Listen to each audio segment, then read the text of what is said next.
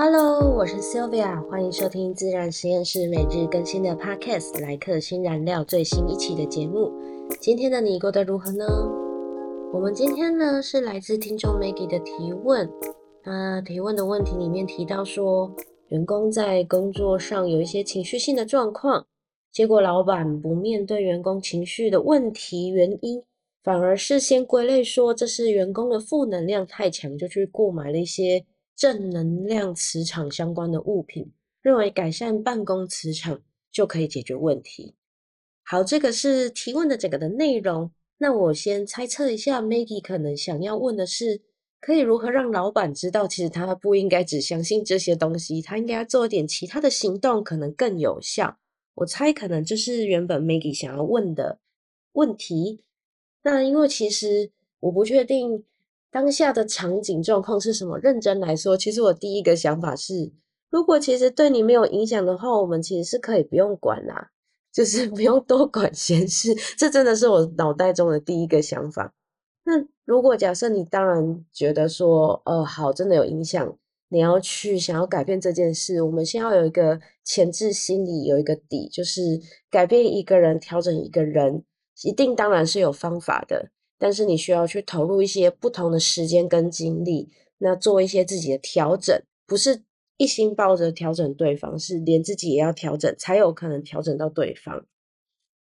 那以下呢，我会以这个员工并不是你，而你是第三方看到这个状况，觉得这个老板决定可能影响到你的场景下来分享一下我的一些做法给你参考。首先，我觉得第一个要做的事情。我们先调整一下心态，我们先不要觉得说老板一定就是这样做就是不好的这种感觉。你要先想想看，说在我们什么样的情况下我们会被说服？我们是如何决定我就相信你，我就采用你的做法的？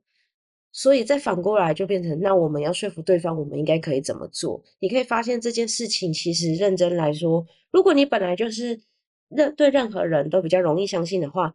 说这件事情可能想起来就比较，反过来想可能就会比较困难，所以我们就往下讲一下一些我觉得可以考虑到做的步骤。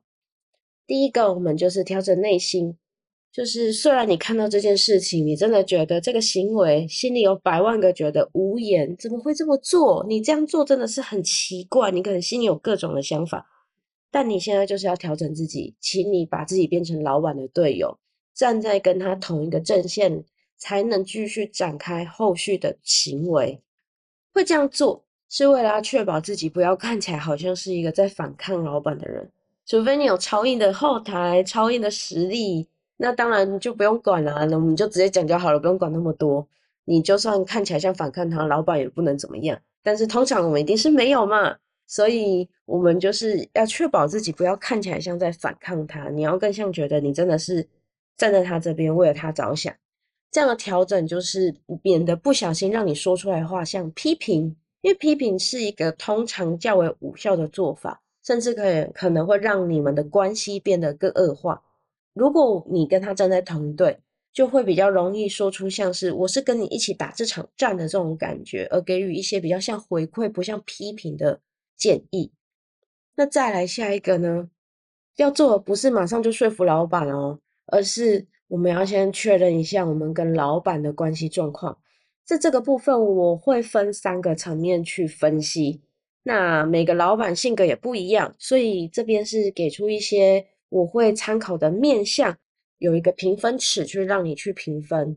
第一个是先看一下你们的沟通方式，是否你们彼此间老板听取你意见的频率多寡。就是如果通常会比较容易接受，或者是会认真考虑跟你探讨的话，通常也是比较好一点的。在你跟他的沟通频率，当然比较积极沟通的话，通常关系也比较好一点。还有沟通的方式，他对你是比较莫名其妙的情绪性的严厉，还是有准则的严厉态度方式等等，这些你也可以拿来作为一个评断标准。这是沟通面向。在第二个是工作上面的互动，就是你一定会执行一些任务嘛。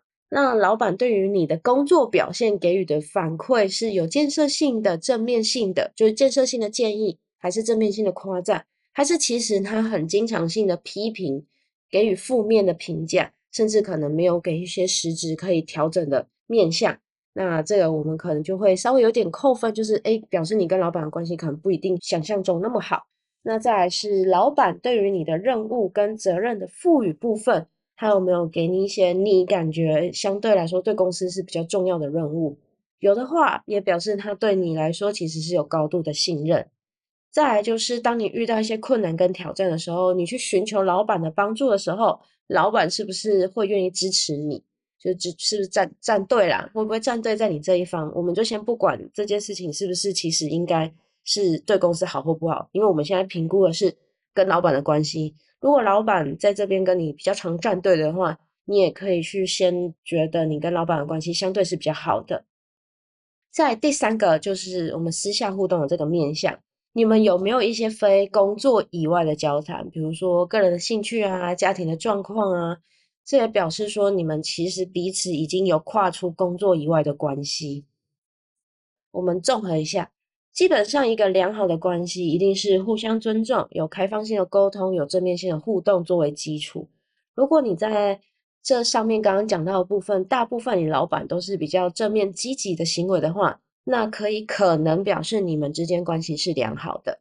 那相反的话，沟通可能比较少，反馈可能是正面的，甚至你会觉得好像没有被尊重或支持，那可能这个关系就是不是很好的。你要注意，我这边都讲可能是因为人真的太多变了，这些只是一个你可以作为参考的准则，不是百分之百的，你还是需要依照你自己实际的观察。那为什么我会比较在意你跟老板的关系状况？是因为这会大幅影响你的说服几率。我们有很多说服的方法，但是不见得每个人都可以被说服，甚至你可能要花的时间是很长的。所以你要先了解这个东西，对你自己要有一个心理准备，你才不会觉得好像很容易被打击。原因是这样子。再来呢，才是做法部分。而做法部分呢，我们的目的是。传达到你觉得比较有效的做法给老板，所以我通常会用这两种方式来进行。如果我没办法跟老板开诚布公的话，我就可能会用这两种方式来进行。第一个就是借由老板所相信的专家领域来传达你的想法。以这一个 Maggie 提到的问题的例子，一个相信磁场的老板。他可能也会相信一些算命啊、星座啊、命理等等这些东西，所以你必须要做的是，你会花一些时间也开始融入这个领域，跟老板聊天的时候也分享一些这个领域，先拉近跟老板之间的距离，然后在你聊天的时候呢，你可以去用你的嘴巴去分享另外一个这个领域的人所讲出来却跟你同样想法的，比如说他可能会讲说。诶，这个只是一个辅助，然后更多的话，我们可能应该还要做什么样的改变？我们实际要做什么东西？